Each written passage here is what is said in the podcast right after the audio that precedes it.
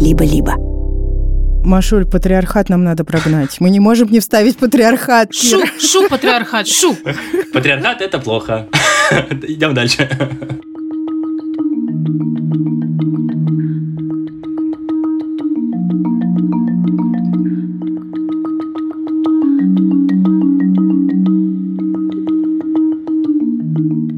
Всем привет! Привет, привет, привет. Это подкаст «Никакого правильно». Мы снова здесь со сложной темой. Сейчас расскажем, какой. Меня зовут Ксения Красильникова. Я Маша Карнович Ула, и это подкаст студии «Либо-либо». А еще это «Смех и грех российского подкастинга», наши сегодняшние альтер-эгги. Эгги-геги. У нас тема счастья и право на счастье. Можно так сказать? Все можно. А также здесь сразу нужно сказать про амбивалентность, связанную с понятием счастья и разрешением себе испытывать счастье месте.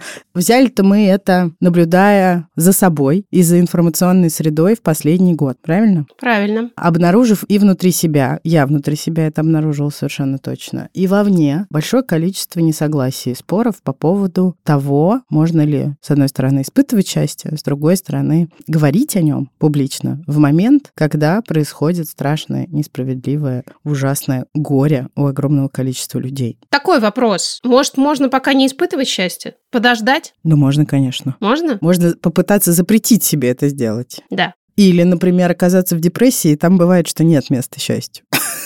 Довольно часто, почти в 100% случаев. Я это просто к тому, чтобы мы не прозвучали назидательно, что «а ну-ка испытывайте счастье». Но тут дело в том, что стоп на счастье поставить мы, как люди с большим количеством чувств и эмоций, и это какая-то биологическая штука, не можем. Мы можем себя к этому подводить, и можем сознательно себя загонять в состояние, где счастью нет места, но у этого есть последствия. Хотелось бы поговорить о том, зачем вообще нам нужно счастье. Просто потому что у всего, что есть в нашем организме, вообще-то есть какая-то функция. Все зачем-то нам дано. И горе, и счастье в том числе. И от того, что кучка, можно я скажу, уебков, разбивала, извините, я другого слова не подберу, жизни людей, самые разные люди не перестают существовать по определенным биологическим и психосоциальным законам. Поэтому нам кажется важным это показывать, и раскладывать, а что будет, если вот так, а если вот так. Такое информированное согласие. Если я решу, что счастью в моей жизни нет места, то я, по крайней мере, понимаю, что я потеряю, например, вместе с этим. Ага. Сейчас мы создадим тем людям, которые пытаются задвинуть свое счастье и не разрешить себе его испытывать, мощная фома. Что вы упускаете? Да. как вы вредите своему организму. Сейчас мы будем вот этими людьми. Да. Так почему же счастье важно? Ну, вообще ученые говорят, что ощущение счастья это не что-то такое эфемерное, розовое, красивое и незаметное, а вообще это штука, которая ведет к вполне конкретной пользе для нашего организма, для здоровья, для наших отношений и даже для нашей продуктивности. Оказалось, что доктора, которые чувствуют себя счастливыми, чаще ставят правильные диагнозы и делают это быстрее. Даже если поводом для чувства счастья стал маленький подарок или сладость, которую они съели. Кстати, на удивление большому вопросу про то, нужно ли дарить докторам подарки, благодарить их э, и все такое. Огромный вопрос. Для меня, кстати, не вопрос, а но почему-то это большой вопрос. У меня есть смешные истории про колбасу. Ну ладно. Метаисследование, которое изучило более 160 самых разных исследований, обнаружило следующее. Люди, которые чувствуют себя счастливыми, живут более здоровую и длинную жизнь, чем их менее счастливые сородичи. Дальше. Счастливые люди реже ведут себя небезопасно и рискованно. Например, они чаще используют ремни безопасности в автомобилях и реже попадают в автомобильные аварии. То есть, поскольку они реже попадают в автомобильные аварии, то и ремни безопасности им не так и нужны. Так, интересно, интересно, кому пришло в голову изучить эту взаимосвязь. Интересно, как они это делали. Прикол. Обожаю вот эти вот э, набор факторов, которые ученые принимают во внимание, когда изучают какой-нибудь вопрос. Это, это восхитительно. А еще есть такая информация. Счастье заразно. Вот бы только счастье было заразно, а? Представляешь? Ага. Началась бы пандемия счастья в мире. Вот хорошо. И главное, антипрививочники были бы спокойны. Мы не знаем, как на самом деле это работает, но предполагается, что люди, которые более счастливы, помогают быть более счастливыми людям вокруг них. К вопросу о том, что в тяжелые времена надо запрещать себе счастье. Мы, кстати, не раз об этом говорили, и это подтверждается множеством исследований. Желание и, главное, возможность помогать гораздо чаще появляется у людей, которые чувствуют себя хорошо, а не плохо. И вот британский медицинский журнал провел исследование длиной в 20 лет люди, которые участвовали в этом исследовании и были счастливы, могли заразить в своем окружении людей до третьего рукопожатия. То есть до друга, друга, друга они дотянулись. Своим собственным счастьем. Невероятно. Да. Если вы думаете, что мы врем, мы не врем. Честно-честно, проверьте British Medical Journal. Проверяемая информация обсудить все это непростое и завихренистое добро к нам пришел Кир Федоров. Привет, Кир, представься, пожалуйста. Привет всем, спасибо, что позвали. Меня зовут Кир Федоров, я живу в Санкт-Петербурге, и, в общем-то, последние 12 лет психология и психотерапия – это моя профессия. Ну, еще в свободное от работы время я занимаюсь разными правозащитными делами, проектами, насколько это позволяет э, современный политический контекст российский. А он не очень позволяет, как мы знаем. Ну, возможности-то можно всегда какие-то искать искать. Когда-то коридор шире, когда-то уже, но, в общем-то, коридор остается в любом случае. Это очень восхищает меня. То, как ты умудряешься в этом, я бы даже не назвала его коридором, в этой щели находить возможности все-таки продолжать э, делать какое-то добро для людей, у которых мало или вовсе отсутствуют привилегии. Спасибо тебе большое. Спасибо огромное за добрые слова. Это всегда очень поддерживает. Почему мы очень особенно, не то чтобы раньше у нас не было такого желания, но особенно захотели поговорить с Киром, потому что мы увидели его сторис о счастье. И ты, Кир, там постулировал несколько спорных с точки зрения наверняка некоторых людей мыслей. Угу. И мы хотим тебя попросить этот текст, который был в тех сторис, зачитать. Хорошо. Декламируйте, пожалуйста. Зачитываю. Мне никогда не была близка идея, что нельзя радоваться или быть счастливым, потому что вокруг происходит несчастье и беды. Если люди будут отказывать себе в возможности наслаждаться жизнью, несчастных людей будет в мире только больше, а бед меньше в мире не станет. Мне кажется, нам так больно от страданий других, именно потому что мы понимаем, каким невероятным даром является жизнь, и как чудовищно, что кто-то смеет лишать другого этого уникального подарка. При этом радость не должна создаваться закрытыми глазами на окружающий мир. Мы можем делать свои счастливые переживания частью этого мира, но важно признавать, что еще в этом мире происходит помимо наших личных радостей, совсем рядом с нами. Например, домашнее насилие или пытки в полиции – или война. И последнее время я очень счастлив. Но собственное счастье – это не повод отворачиваться от тех, кому сейчас плохо. Собственное счастье – это источник сил для того, чтобы видеть этот мир со всеми его недостатками и ужасами. Видеть и помогать тем, кому сейчас не повезло, тем, кто страдает. Счастье – это не отпуск от несчастья других. Это экзистенциальный рабочий офер расходимся. Да, я, я в целом хотела сказать, что можно закончить на этом эпизод. Спасибо тебе большое. Не, хорошо написано, что я, знаете, перечитал сейчас через какое-то время. Я же не то, что там перечитываю, написал и ушел, а сейчас так вернулся и подумал, ух. Очень талантливо, помимо прочего. Я же на драматурга учусь, кстати. Тоже все события, связанные с войной, к этому подтолкнули. То есть я как-то уже давно думал о писательской какой-то стезе драматургической, но это все куда-то откладывалось, а потом в 22 году стало понятно, что надо действовать, потому что непонятно, сколько времени есть.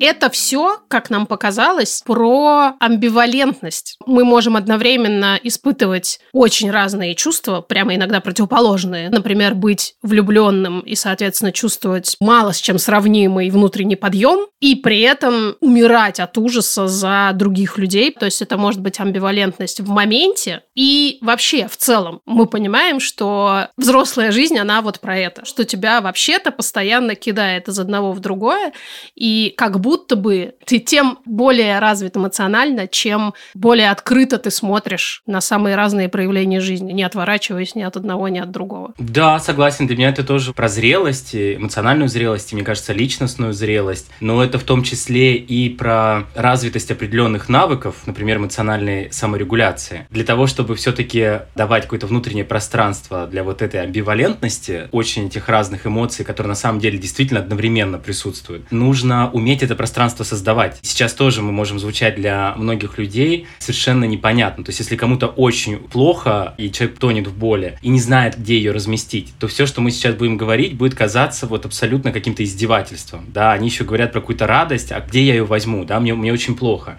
И создание этого внутреннего пространства — это определенный процесс, который требует времени. Это не разовое решение. Вот я начну с понедельника радоваться жизни. Если мы говорим про такую зрелость, то мне сразу рождается такой образ аквапарка, когда воды может быть огромное количество, она может очень по-разному циркулировать, разные всплески, волны, фонтаны и так далее, но это не шторм, в котором ты тонешь, это все-таки с точки зрения внутренней твоей организации психической, это действительно аквапарк твой ментальный, в котором все эти эмоциональные потоки циркулируют и не разрушают твою личность. Ментальный аквапарк. Захотелось. И ты там такой в трубу. Да, при том, что там что-то может быть неприятно, где-то там в какой-то трубе застрял, где-то поцарапался, где-то нахлебался воды, то есть, ну, по-разному тоже бывает. Но ты в целом как бы понимаешь, что невысока вероятность, что ты утонешь, да, в этом аквапарке, что, скорее, здесь все равно есть какая-то система, по которой это все циркулирует.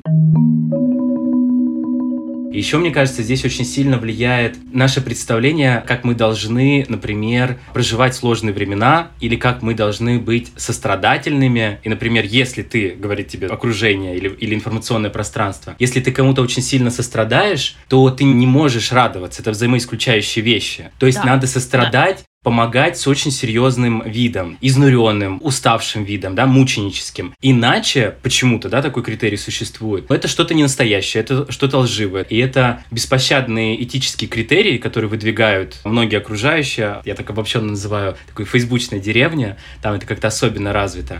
Когда тебя к стенке зажимают, говоря о том, что как ты посмел, да, вот там интонация такая. Ты посмел нарушить вот это какое-то траурное молчание, потому что никакие иные варианты не допускают развиваются. Мне кажется, что это очень странная идея, и она очень разрушительная для огромного количества людей. Не может быть, в общем-то, какого-то единого эталона, как людям справляться и проживать сложные эмоции. Поэтому, если кому-то помогают рыдания, пожалуйста. Но проблема же начинается тогда, когда люди приходят на там, страницы других людей да, в соцсетях или при встрече начинают осуждать других за то, как они справляются. Мне кажется, что это момент, который никому не помогает, только скорее мешает, создает дополнительные какие-то барьеры коммуникативные между людьми, да, создает вот это ощущение отчужденности, при том у обоих, да, у тех, кто предъявляет эти требования, и, конечно же, того, кому это предъявляется. Мне кажется, мы так или иначе за последние, ну, практически полтора года, кто выкладывает какую-то свою обычную жизнь, все встречались вот с этим осуждением и с этим ощущением неприятным, эмоциональным, когда вот на нас начинают наезжать по поводу того, что вот порадовался какому-то цветочку или, не знаю, там, запостил фотографии из тренажерного зала, например. Мне вот это как раз очень напоминает такой драматургический, что ли, подход или взгляд, такой литературный, когда у персонажей должно быть не более трех характеристик ярко выраженных, потому что это персонажи, да, они не должны быть слишком да. объемные. Но люди это не персонажи же из книг или из э, фильмов. Люди сложнее, в них много всего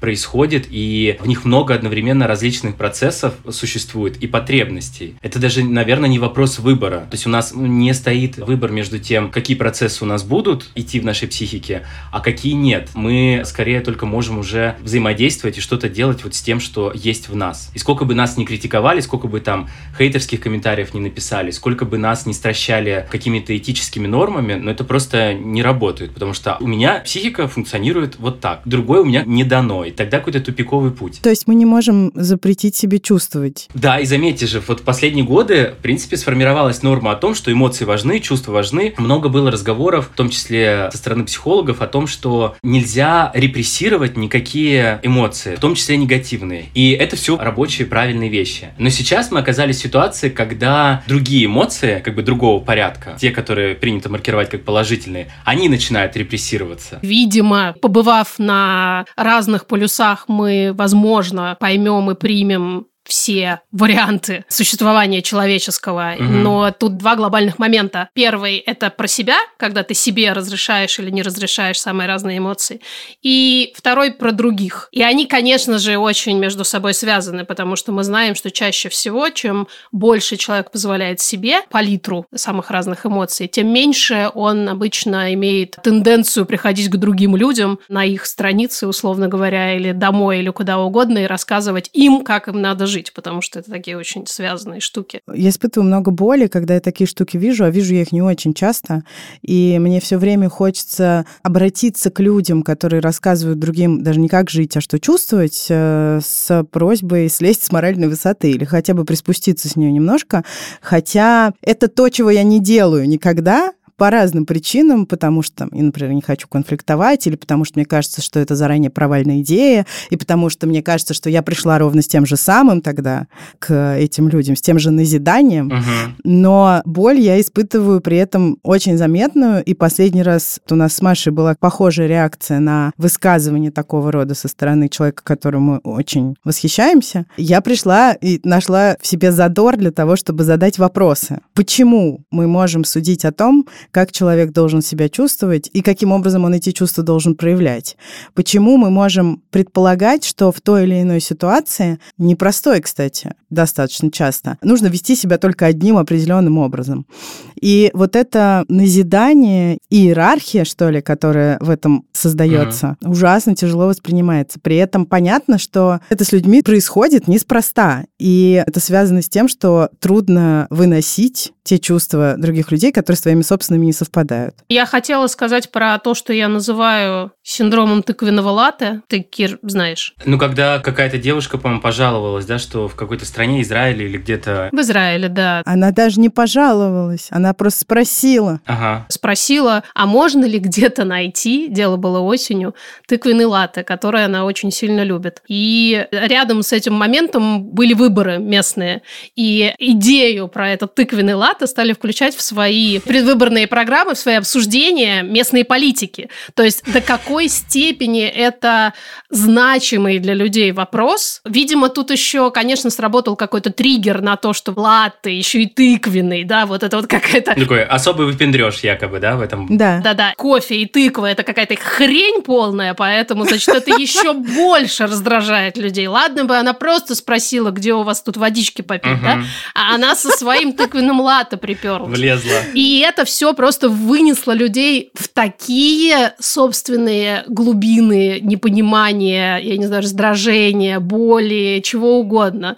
Именно потому, что это были мигранты, которые говорили, что мы-то тут даже вот условную воду себе не позволяли, а она латте ищет. Ну да, и еще она ищет примитивное удовольствие. Не высоколобового, высокодуховного порядка, и уж тем более несопоставимое с тем, какое происходит страдание. Не помолиться, а кофе выпить. Да, и она, она ищет не книгу Ханна Арен, да, о тоталитаризме, чтобы прорефлексировать происходящее. Она кофе захотела. Да, понимаешь, не вину с ответственностью, а тыкву с Да, кофе мешает. да, да, Совершенно не- непозволительная ситуация. И почему я называю это синдромом? Синдром в моей голове выглядит как вот это вот доходящее до абсурда нежелание позволять людям быть просто собой. Мгм. Хотеть то, что им помогает, а не то, что тебе кажется правильным. Вот так сложилось. Вот любит она этот тыквенный латте. Я тоже очень люблю тыквенный латте. Извините, пожалуйста. И поэтому ты придумала термин для этого. Синдром тыквенного латте. Да. Очень красиво звучит. И Маша хочет еще диссертацию написать. на- на Да, потому что мне кажется, что это очень всеобъемлющая штука. Что с этим делать? Меня вот что волнует. Вот, Машуль, Гарри Поттер и синдром тыквенного латте. Будет не диссертация, а другой жанр. То есть роман все-таки предлагаешь написать? Мне кажется, что то, что мы с вами сейчас обсуждаем, это же действительно не новые явления. Они все существовали, мы точно их видели в своей жизни просто в ином масштабе и до войны. А война, как такое большое потрясение, обострила просто все это и увеличила масштаб. Поэтому, может быть, кто-то, кто раньше чего такого не замечал в человеческом поведении, вдруг это заметил вот через такое увеличительное стекло всех тех обстоятельств, в которых мы сейчас живем. Jubiläum.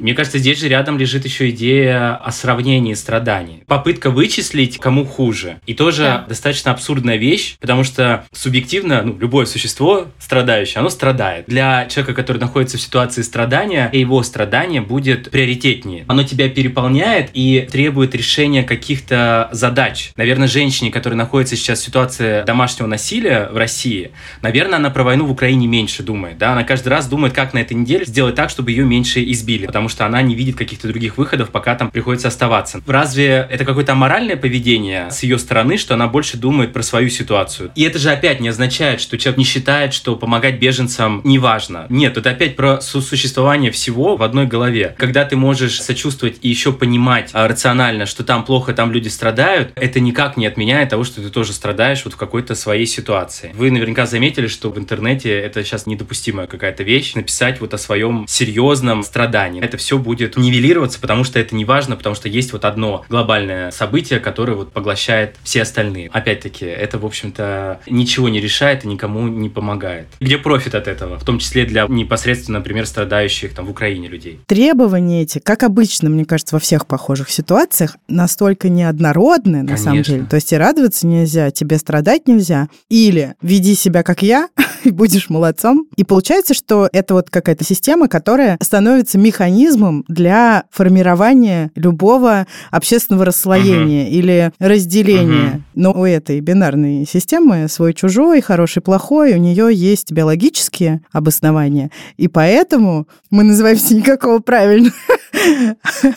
Ну, условно, можно понять, от чего так происходит. И мы рассматриваем это скорее как феномен, чем как вину конкретных людей или сообществ. Да, сверху на наши биологические настройки угу. можно сделать некоторые социально-психологические надстройки. И несмотря на то, что у нас есть этот порыв поделить всех на своих и чужих, условно говоря, и это удивительно, как это подтверждается, например, исследованиями, да, про то, что младенцы уже реагируют на человека с другим цветом кожи не так, как на человека со своим цветом кожи. Но развивая развиваясь, рефлексируя, размышляя и представляя в голове картину мира, к которому мы хотим двигаться, мы можем действительно постоянно эту надстройку тренировать. Да, абсолютно согласен. Любой человек — это не история, написанная вот биологией, да, завершенная. На самом деле это открытая история, которую мы пишем на протяжении своей жизни. И мы очень многое можем себе сформировать. Есть точка выбора, где я могу все-таки решить, да, вот как я свою злость, например, выражу, в каком формате, с какими словами угу. и, и так далее. И вот в этой во всей картинке того, как надо страдать, те, кто любит указывать, как это нужно делать, у которых есть инструкция, просто нам не всем выдали, а им выдали, поэтому они ведут тренинги для нас, да, в интернете бесплатные, а мы не благодарны.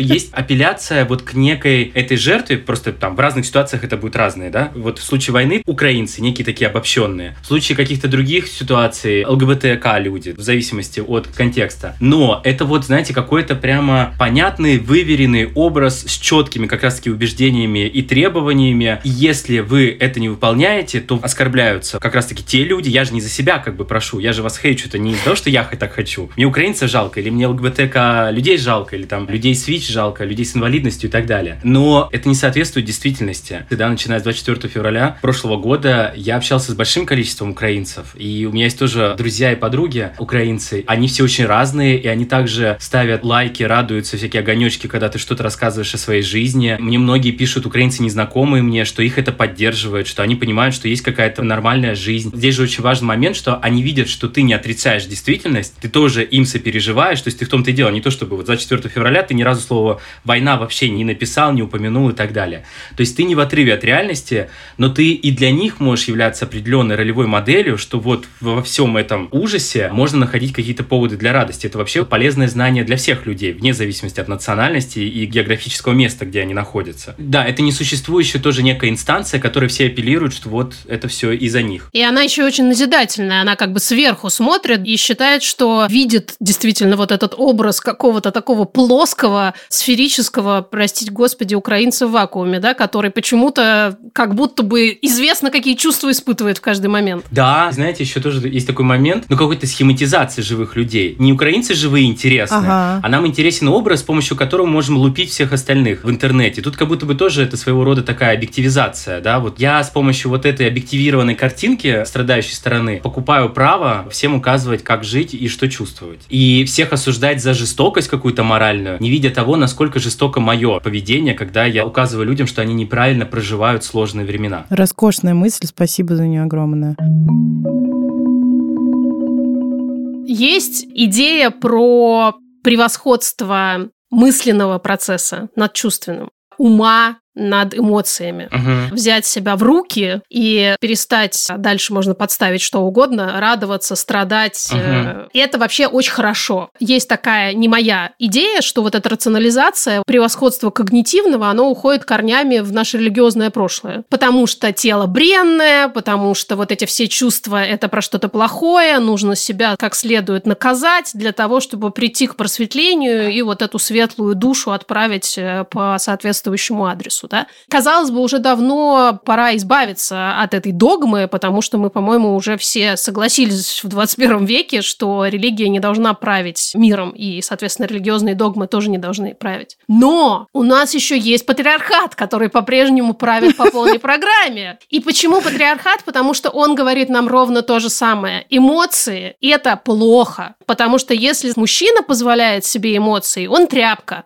нытик, вместо того, чтобы быть воином. Женщина, которая эмоциональная, ей более-менее позволено. Но только в том месте, где она любящая мать, заботливая жена. Вот это вот, пожалуйста, можно здесь эмоции. В худшем случае она будет истеричка, у нее ПМС, и вот это вот все, да, мы всячески посмеемся над тем, как женщина не умеет брать себя в руки, и все великие ученые, как мы знаем, мужчины. По убеждению некоторых мужчин. И они такие хладнокровные воины, они великие ученые, они вот про все правильное в кавычках в этом мире. Да, эмоции уместны у некоторых мужчин только когда они феминитивы видят, там даже патриархат разрешает.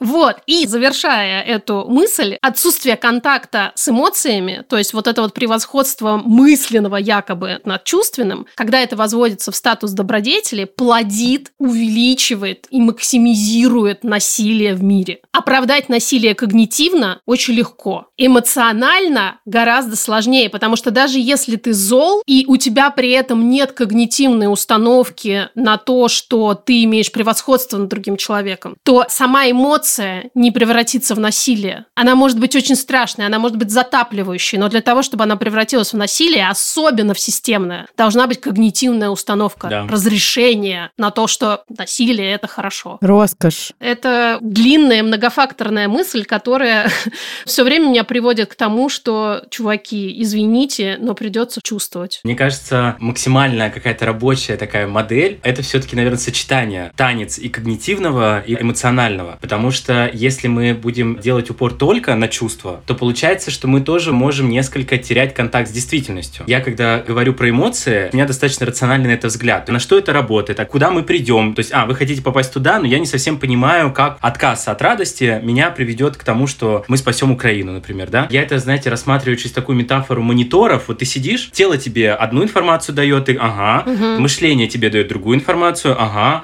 а эмоции, да, и чувства мне другую информацию. И мне надо вот мониторить три этих экрана для того, чтобы иметь более полную картинку. Да, конечно, мы не можем отказать себе и другим в том, чтобы иметь э, когнитивные проявления. Мысли, установки, убеждения, собственно, они у нас есть, и мы здесь ими размахиваем вовсю. Да, да. Но тут, наверное, вопрос гегемонии. Д- Да, чтобы не было диктатуры, да, в нашей ментальной вселенной. Нам уже хватило во внешней вселенной диктатуры. Там, что вот пусть такое существует как раз-таки плюрализм и такая тоже, знаете, свобода мнений, свобода собраний для вот разных наших э, проявлений психической жизни. И сменяемость власти. Да, я, кстати, с клиентами использовал метафору тоже парламента. Там, самокритик вышел, покритиковал, здорово. Проблема в том, что почему только он один к трибуне выходит и говорит, пусть теперь поддерживающая часть выйдет тоже, оппонирует этому. Потому что он, Кир, Единая Россия. Критик в нашей голове.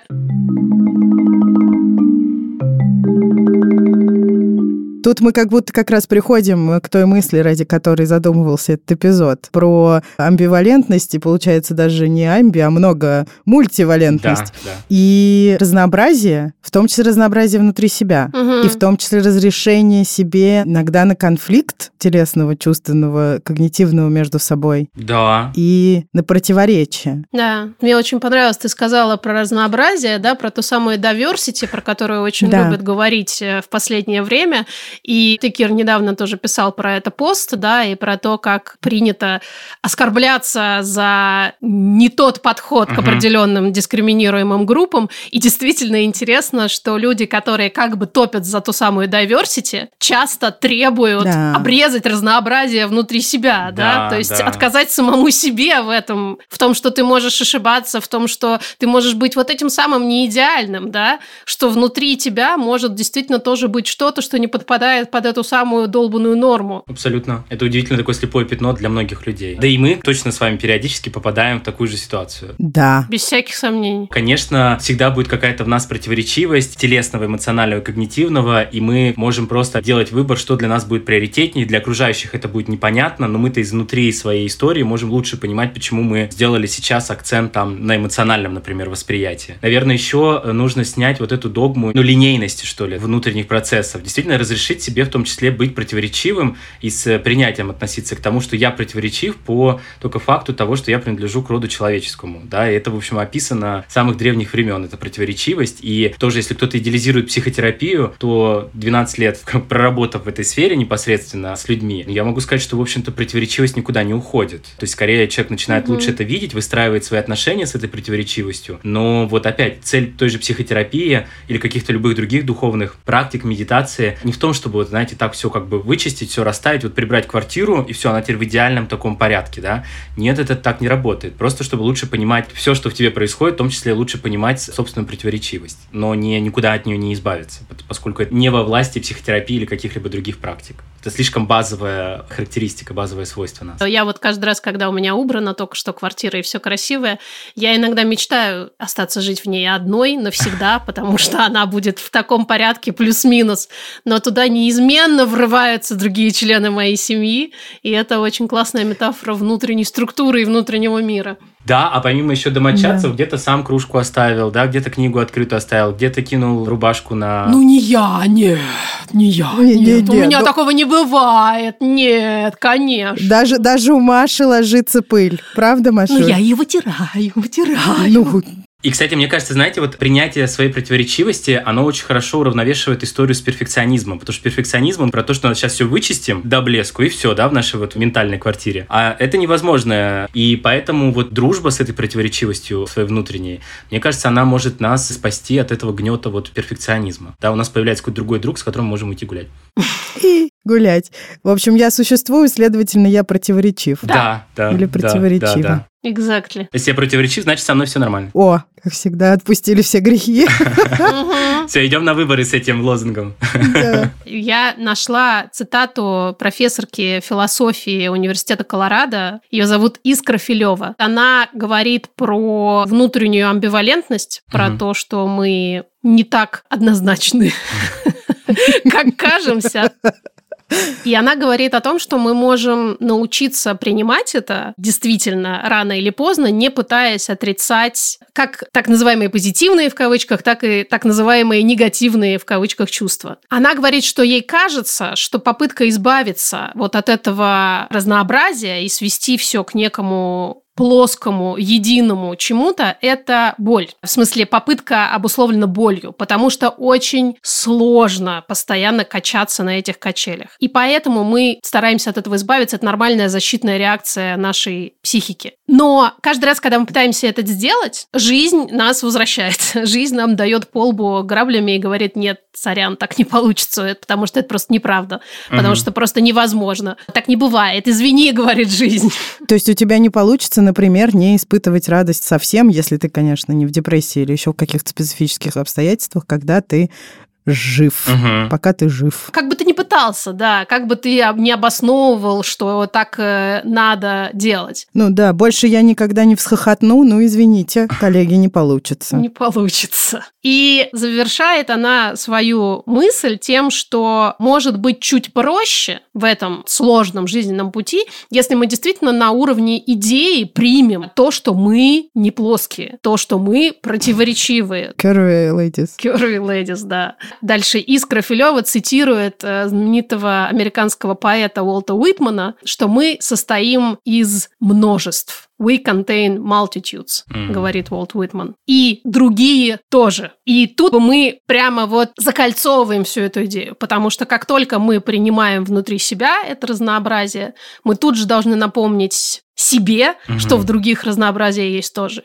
И это значит, что эти разнообразия могут постоянно входить в конфликты, постоянно друг об друга царапаться, постоянно не совпадать. И если мы это примем, это не значит, что нам станет с этим сразу легко и сразу нас перестанет это царапать. Нет. Но как минимум это будет поводом постоянно себе напоминать. А помнишь? Сам-то. Как только тебе захочется вскарабкаться на моральную высоту, ты сразу себя такой «Опа!» и напоминаешь Искру Филеву и Уолта Уитмана. Сукс, процитируй ты, это не четверостишье, а как это называется? Трехстишье? Двустишье. Двустишье. Уолт Уитман в переводе Корнея Чуковского. По-твоему, я противоречу себе? Ну что же, значит, я противоречу себе. Я широк, я вмещаю в себе множество разных людей. Философская заковыка. А можно я еще одну мысль добавлю? Да. Мы так или иначе хотим быть хорошими людьми. И мы вот как раз-таки тоже ориентируемся на то, что другие понимают под вот быть хорошим человеком, да, какие есть сценарии, и ориентируясь на это, выстраиваем свое поведение. И мы понимаем, что вот сейчас в той ситуации, в которой мы оказались, важно сочувствовать, понимать, принимать, валидировать переживания тем, кому хуже, например. И это верная идея. Но тоже стоит напоминать о себе, вот чтобы не быть заложником этой идеи о хорошем человеке, что можно быть хорошим человеком, но при этом признавать и в том числе публично говорить о том, что ни у одного человека не хватит никаких э, сил эмоциональных, да, в том числе, для того, чтобы валидировать и принять эмоции, связанные там с травмой, например, с травматическим опытом многомиллионной группы людей. Это невозможно. Ты, конечно, испепелишься в конце концов и будешь в очень плохом состоянии, если ты будешь считать, что ты каждому, там, например, комментирующему на своей странице должен написать какой-то там поддерживающий текст о том, что я понимаю, у вас сложная ситуация и так далее, и так далее. То есть это первый момент. А второй — это опять сочетающиеся варианты, не взаимоисключающие. Можно понимать, насколько плохо другим людям, сочувствовать пострадавшей стороне, но это вовсе не означает, что ты должен делать все так, как тебе говорят в таком приказном НКВДшном тоне, как ты должен опять-таки чувствовать, вести себя, или что будет по-настоящему считаться помощью. Вот то, что ты делаешь, там сторис пишешь о помощи, это фигня, надо выходить с вилами на улице и идти там на Кремль. Вот это помощь, все остальное фигня, да, и это вот звучит таким безапелляционным тоном. Важно понимать, что можно, в общем, не соглашаться с, со страдающей стороной. И вот это несогласие с тем, что от тебя требуют, не исключает твоего сочувствия. Это все тоже, в общем-то, умещается в нас. Да. Спасибо. Спасибо. Как написал наше все, он же наше кое-что и наше что-нибудь, Александр Сергеевич Пушкин, быть можно дельным человеком и думать о красе ногтей. Супер. И что-то в этом случае не соврал, кажется. Да. Спасибо тебе огромное. Спасибо, что ты к нам пришел. Спасибо вам за разговор. Так здорово, на самом деле, с вами разговаривать. Продолжай, пожалуйста, делиться своими мыслями. Мы их очень любим. Кажется, получилось поговорить на очень сложную тему. И это тот случай, когда она не столько была для меня сложная эмоционально, как это часто бывает. Именно философски она очень сложная, Да. потому что она такая многосоставная, и в ней настолько сильно чувствуешь вот эту свою ничтожность, как э, представителя человеческого многообразия. Но мне кажется, что нам удалось, как всегда, донести основную мысль, свою любименькую, про гуманизм и про внимание и к другим людям, и к самим себе. Я думаю, что для многих это поддерживающий эпизод. Помимо великолепных мыслей, которые здесь прозвучали, не я их произнесла, а мои великолепные собеседники. Ты тоже произнесла много великолепных мыслей. Позволь мне э, тебя немножечко повалидировать. Спасибо, миленько. Думаю, что, правда, кого-то мы поддержали. Напишите нам, так ли это, не Да. так ли это. Может, вы разозлились, наоборот. Но, наверное, это прям пища для размышлений. Во всяком случае, я буду продолжать думать. Мысль, которая меня персонально поддержала, это мысль про нормальность нашей собственной противоречивости. Глагол, который сейчас очень любят использовать, переобуться, который имеет однозначно негативные коннотации и предполагает, что мнение публичное да, в данном контексте менять нельзя, потому что это говорит о тебе как о человеке однозначно неискренним и вообще не очень. Мне кажется, что чем больше мы будем позволять себе и другим людям менять, что бы то ни было вообще в своих жизнях, в том числе и мнение, тем меньше, опять же, будет насилия. На этом мы и закончим. Пожелаем вам всем Всего. хорошего вторника, среды, четверга, пятницы и жизни. Четверга, пятница из жизни. Обнимем вас и уйдем сами до следующего вторника. Скажем спасибо нашей команде, звукорежиссеру Юрию Шустицкому, продюсерке Лилии Чесновой и художнице Наташе Поляковой. Спасибо. Пока-пока. Пока.